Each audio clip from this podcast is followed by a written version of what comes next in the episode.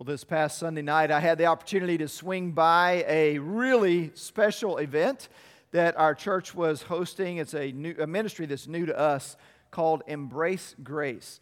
And if you're not familiar with this ministry, Embrace Grace was started in 2012 with the mission of equipping churches to love on single and pregnant young women and their families.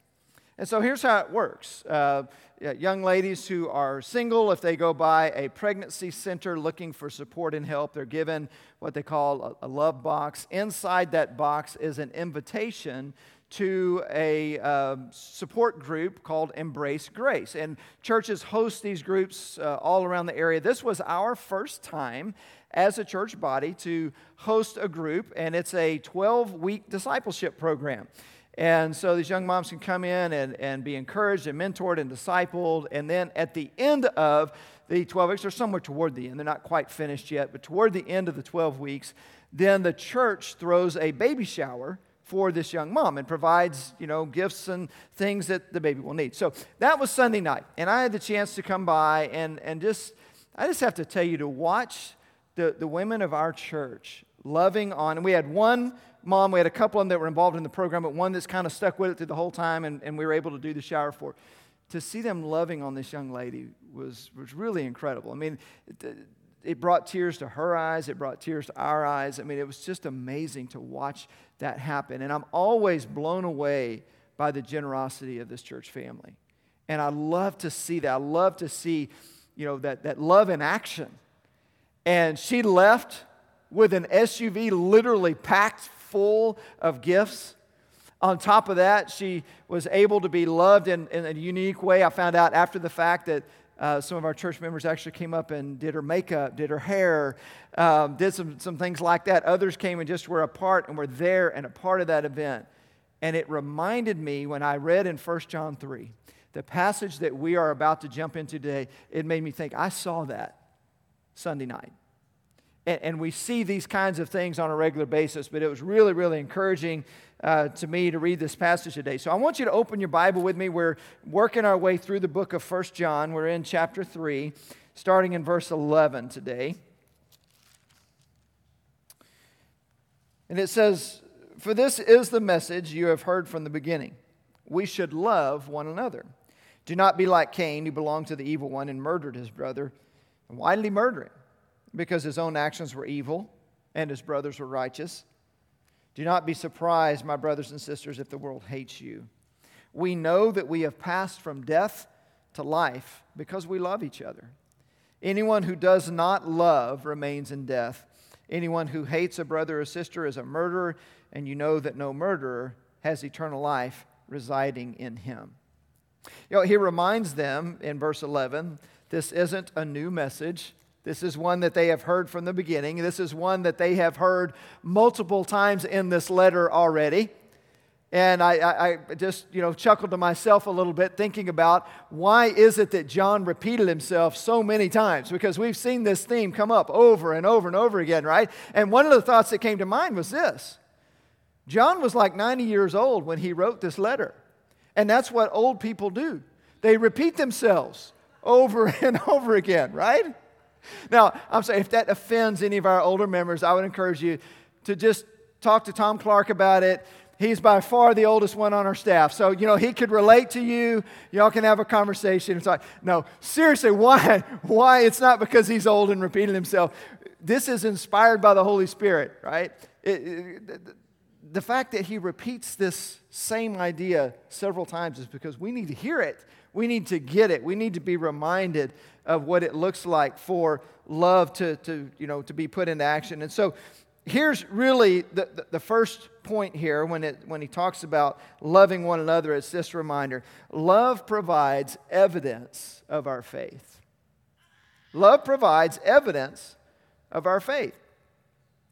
Anybody out there watch any of the CSI type shows or, you know, crime scene where they're investigating different things and, you know, always if you watch one of those shows, you know, the, the, the main goal when they come upon a crime scene is what?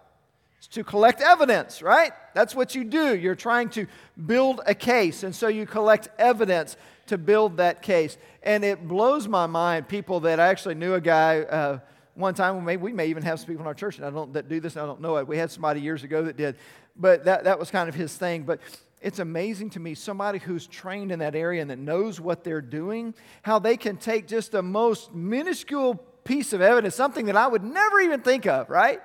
And they can utilize that to help build a case. But let me tell you what never happens in a show like a, a, CSI type show. What's not going to happen is they're not going to show up on a crime scene and there's going to be a smoking gun laying there, you know, that they can just kind of rub the fingerprints off of it and go, okay, case solved. That would make the show only like three minutes long and it wouldn't be very interesting, right? So they have to make it a lot more uh, uh, detailed. But I got to tell you guys, when it comes to building evidence for our faith, there is a smoking gun.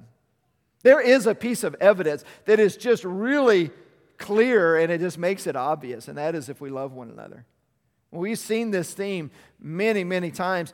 And as we've said before, it's interesting as you read First John to see the similarities between this letter and the Gospel of John, the same author. But the things that he recorded in the Gospel of John obviously still resonated with him because he brings them back into the letter that he writes to the church here. One of those was what he recorded Jesus saying in John 13, verses 34 and 35, when it says, Jesus said this. A new command I give you love one another. As I have loved you, so you must love one another.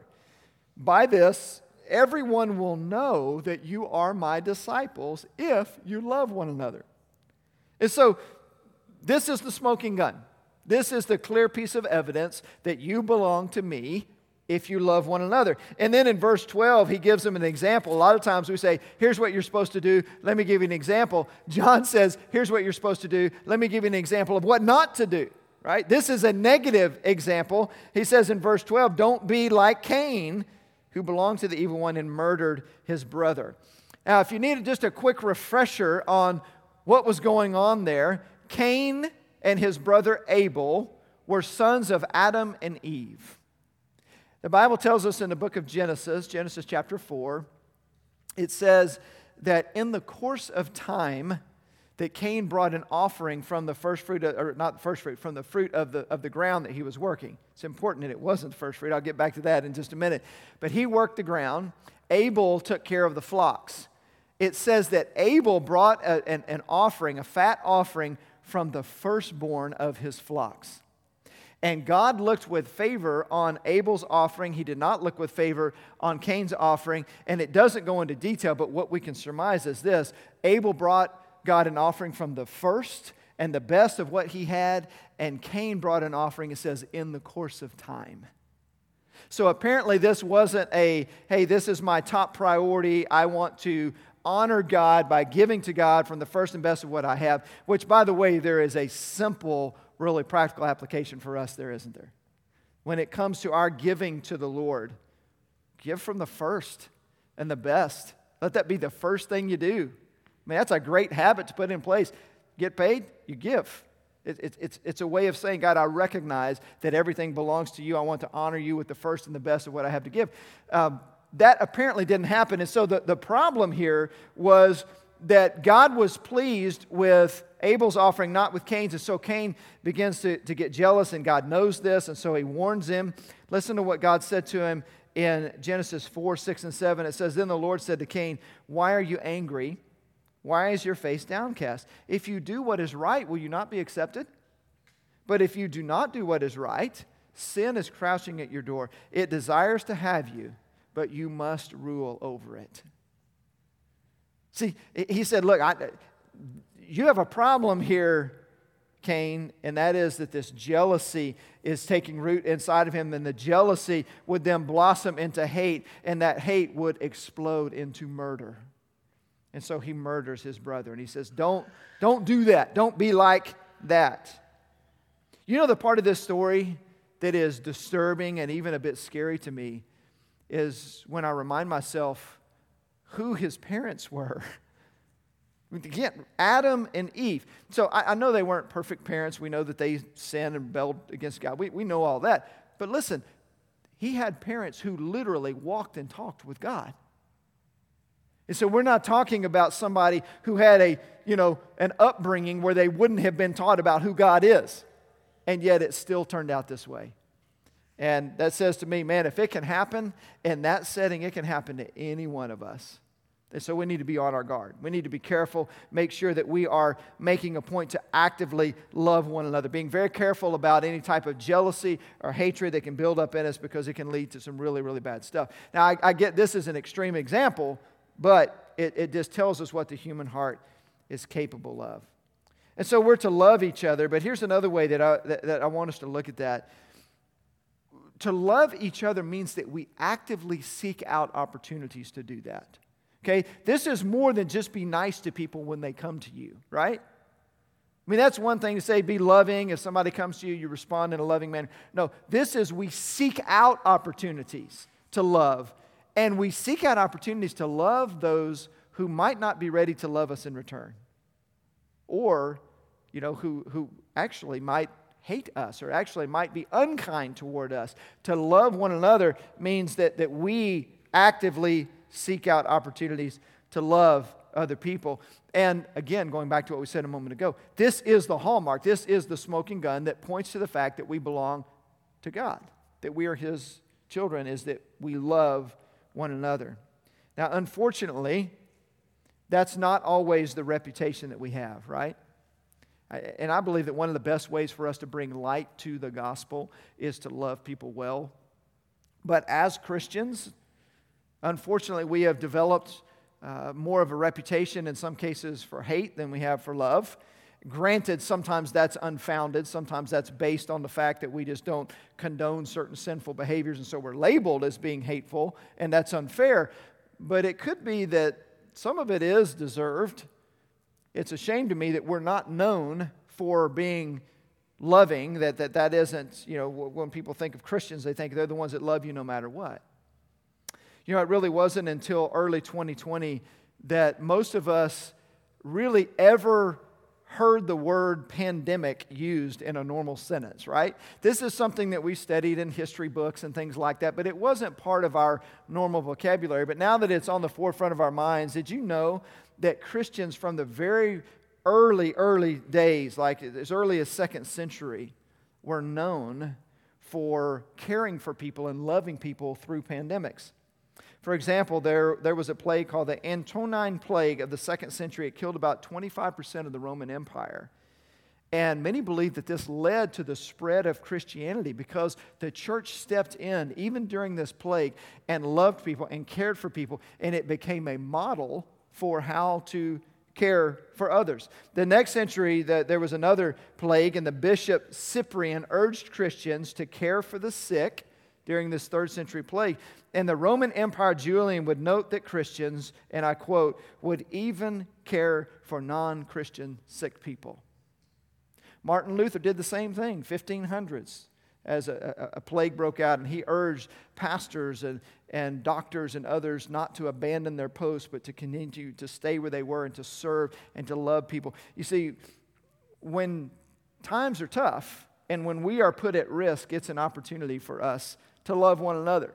And so there's a long history that goes back, and even, I would say, even during this most recent pandemic, uh, many believers have, have risen to the, to the top and said, Yeah, we're here to serve and to do what we can do. And so that's how we know, he says, that we have passed, and I love the way it's phrased in verse 14. We know that we have passed from death to life because we love each other. Isn't that a great description, by the way, of what it means to be a Christian? We have passed from death to life. See, being a Christian is not about being good. It's not about being born, you know, into a Christian family or being born in America as opposed to another part of the world or, you know, anything else. It's not about going to church or doing the right things. Being a Christian is about passing from death to life. I mean, that's why the resurrection is so important. We, we, we love to to celebrate the fact that Jesus died for our sins, and we'll get into that a little bit more in, in, in, just a moment. But the fact is that that isn't the end of the story. Jesus died for our sins, but he was put into a grave and was then brought back to life. And it's the fact that Jesus passed from death to life that gives us hope that we too can pass from death to life one day physically, you know, through the resurrection, through our eternal life with Him. But spiritually, that's exactly what has to take place in our lives right now. The Bible's pretty clear, and I think our experience verifies this that we are sinful people. We're not perfect. We fall short. And so, as a result of that, the Bible tells us the wages of sin is death. We're separated from God. And so we need to find a way to pass from death to life. The problem is that dead people can't make themselves alive again. Only God can do that. That's what he did for Jesus. That's what happened when Jesus died and came back to life. And that's what happens spiritually for us when we come to a point of trusting in Christ. When we put our faith in him, then we pass from death to life.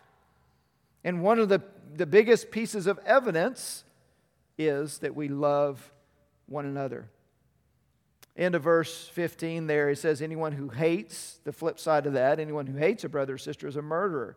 You know that no murderer has eternal life res, uh, residing in him. That, that sounds like a, a really strong term there. You're thinking, now who's going to murder somebody? Most of us probably aren't murderers, but let's remind ourselves of what Jesus said on the Sermon on the Mount. I mean, he associated hating one another, and then he starts to talk about murder. Uh, those, those two are associated with one another. And I love the way Charles Spurgeon put it. He said, Every man who hates another has the venom of murder in his veins.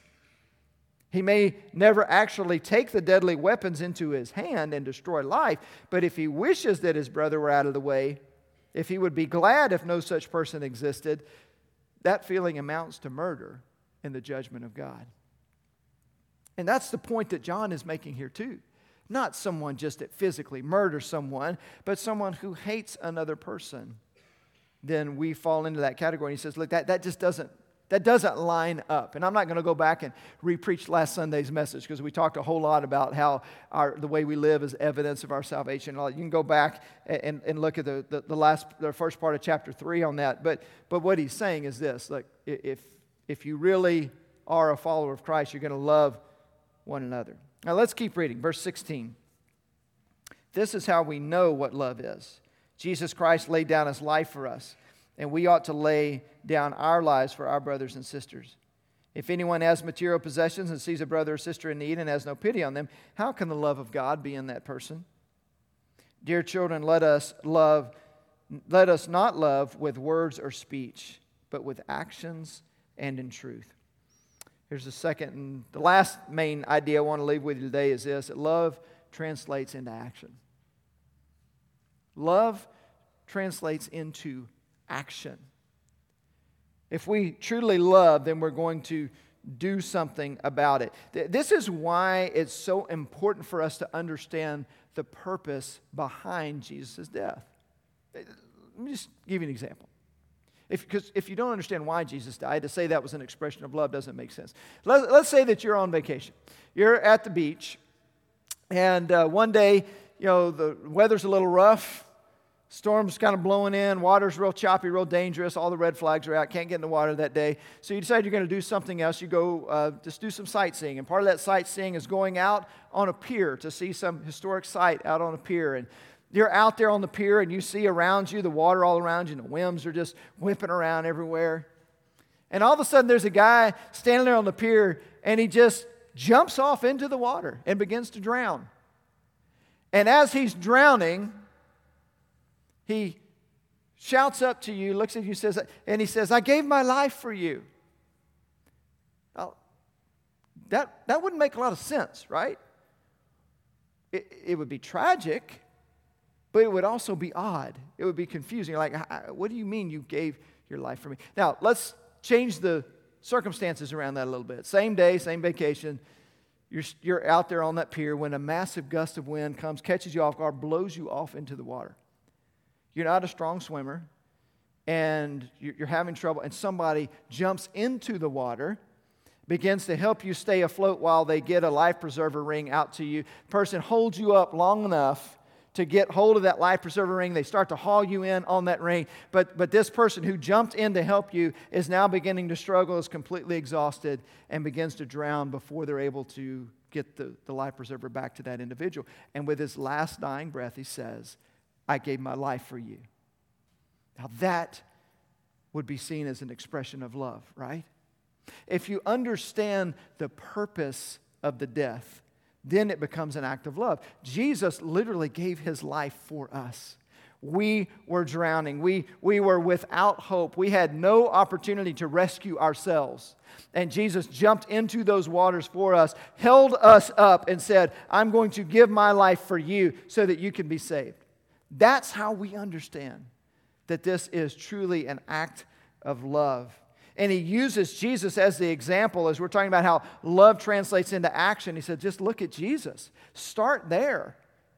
I mean, in his life, love absolutely translated into action. But then the, the, the application for that, or the next step is because that was true of Jesus, that should also be true of us.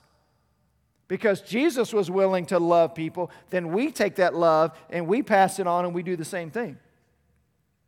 Christmas is coming up soon. Has anybody noticed, by the way, that everything's happening a lot earlier this year? Christmas is almost here. It's almost time to start thinking about, you know, gifts and things like that. I, I'm not going to ask you to fess up and raise your hands, and I wonder if we have any regifters out there. You ever take something that you've been given and maybe pass it on to somebody else again? I won't, no judgment here. This is a judgment free zone. We're not going to ask you to confess that. Um, but let me just tell you this when it comes to the gift that we have been given by God, regifting is not only acceptable, it's absolutely encouraged. We take this gift that God has given us, this gift of being loved by God, and we pass it on. We regift it to somebody else. We love somebody else. That, that's what He tells us to do. And, and, and here's the thing that that, that I want you to consider today. It talks about, you know, laying our lives down for our brothers and sisters, just as Jesus did. It's not always just the major big things. I mean, when I think about Jesus laying his life down for us, my first thought is the cross, obviously, right? He gave himself on the cross for us. But there were a series of smaller steps leading up to that. I mean, the fact that Jesus would choose to take on human flesh in the first place, come to earth, that's a laying down of his life. That he would um, the Bible says that he was tempted in every way as we were, yet was without sin. And so he, he suffered through those temptations. He suffered through the way that, that he was treated at the end of his life and the way he was crucified. I mean, think about all the ways that Jesus laid himself down for us before the ultimate way of dying for us on the cross. And that's probably a better picture of what it looks like for us to lay our lives down for others. See, most of us don't have a cross in our future. There's not some major catastrophic type of event. You know, it's like a, I give my life in this one moment.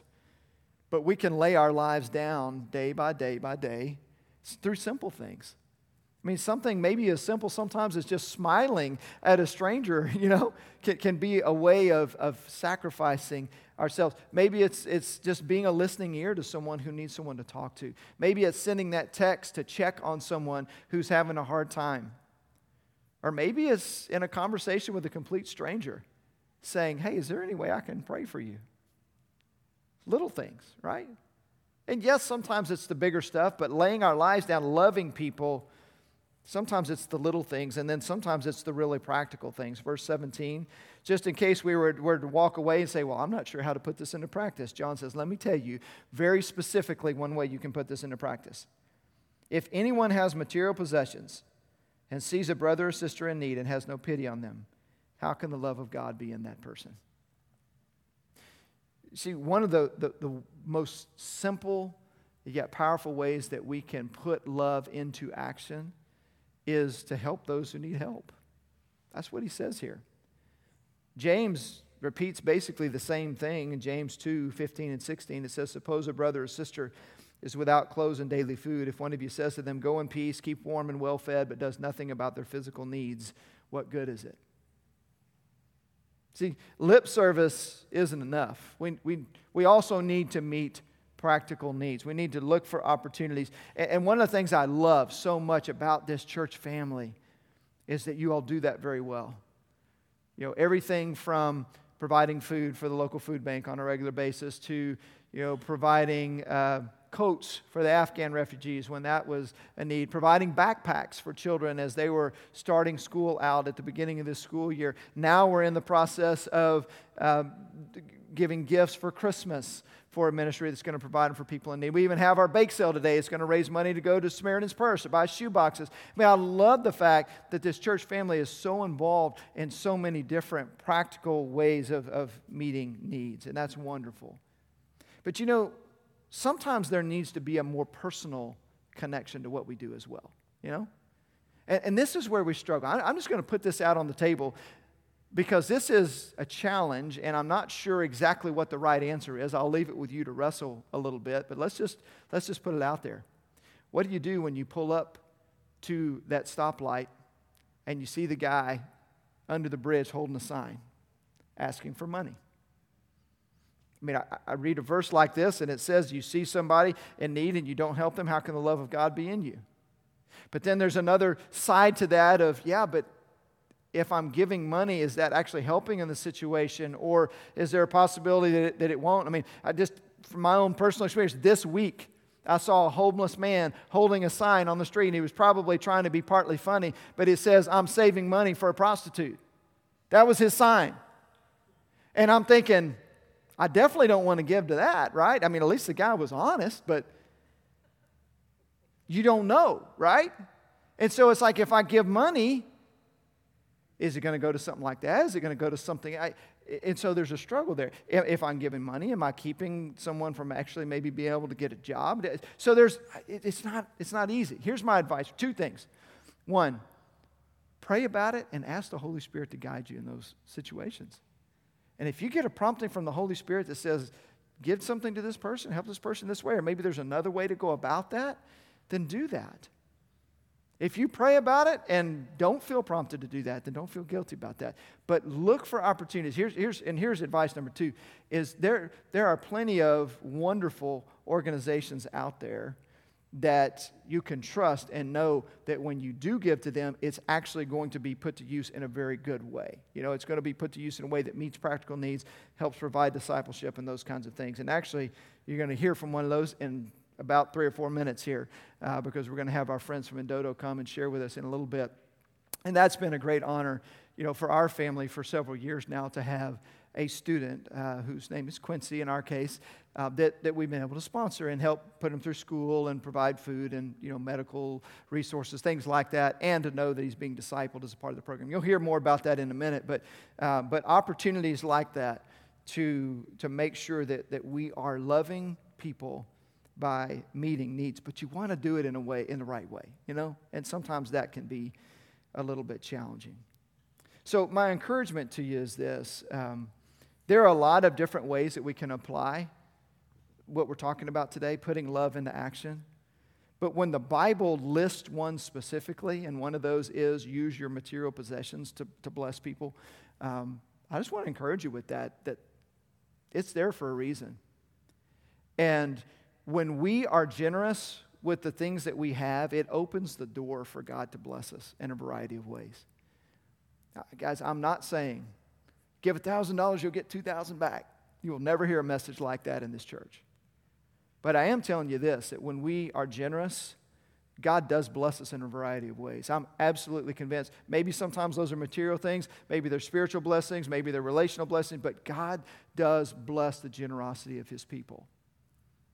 And so I want to encourage you with that. Find ways to be generous with, with people who, who need, absolutely. But it doesn't stop there. Being generous and, and, giving to the ministry of, of your church or, or to a missions organization or to things like that, man, that's huge too.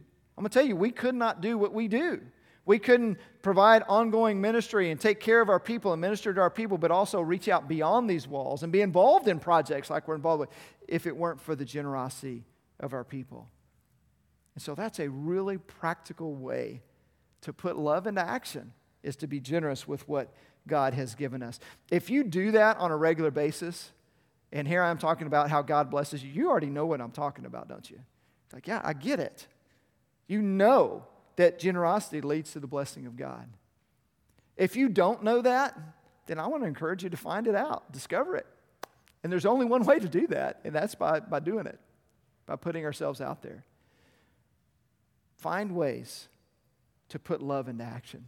Find ways to take the, the gift that God has given each one of us through Christ and to turn around and love people the way we've been loved. That's our challenge today. Let's pray. Lord, I do ask today that as your people, you would help us to put love into action. Lord, help us not to, to just give lip service to these things, but help us to really love well the way that you want us to. So thank you for that, Lord, and thank you for loving us. Thank you for sending Jesus to die in our place. We're so grateful. And Lord, without that, we would be so lost. But Lord, because of Christ, we're found. We know you, and thank you for that today. In Jesus' name, amen.